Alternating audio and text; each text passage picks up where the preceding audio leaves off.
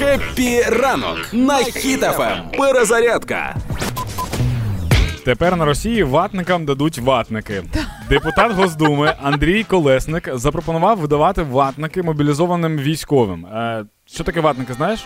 Типу, Це дуже якісь, дуже така стара е, радянська фуфайка. Вона реально ватна. Це як Чого? це як пуховик, але просто типу Там ватна. біда з одягом, да? Е, напевно, біда з одягом, але І він з сказав, головами. він сказав, коротше, яка тема? Що типу, давайте не будемо закупати, витрачати гроші на ці непотрібні всякі там Люди. зап- западенські американські оці от куртки, які не зрозуміло. А наші дадим советские ватники.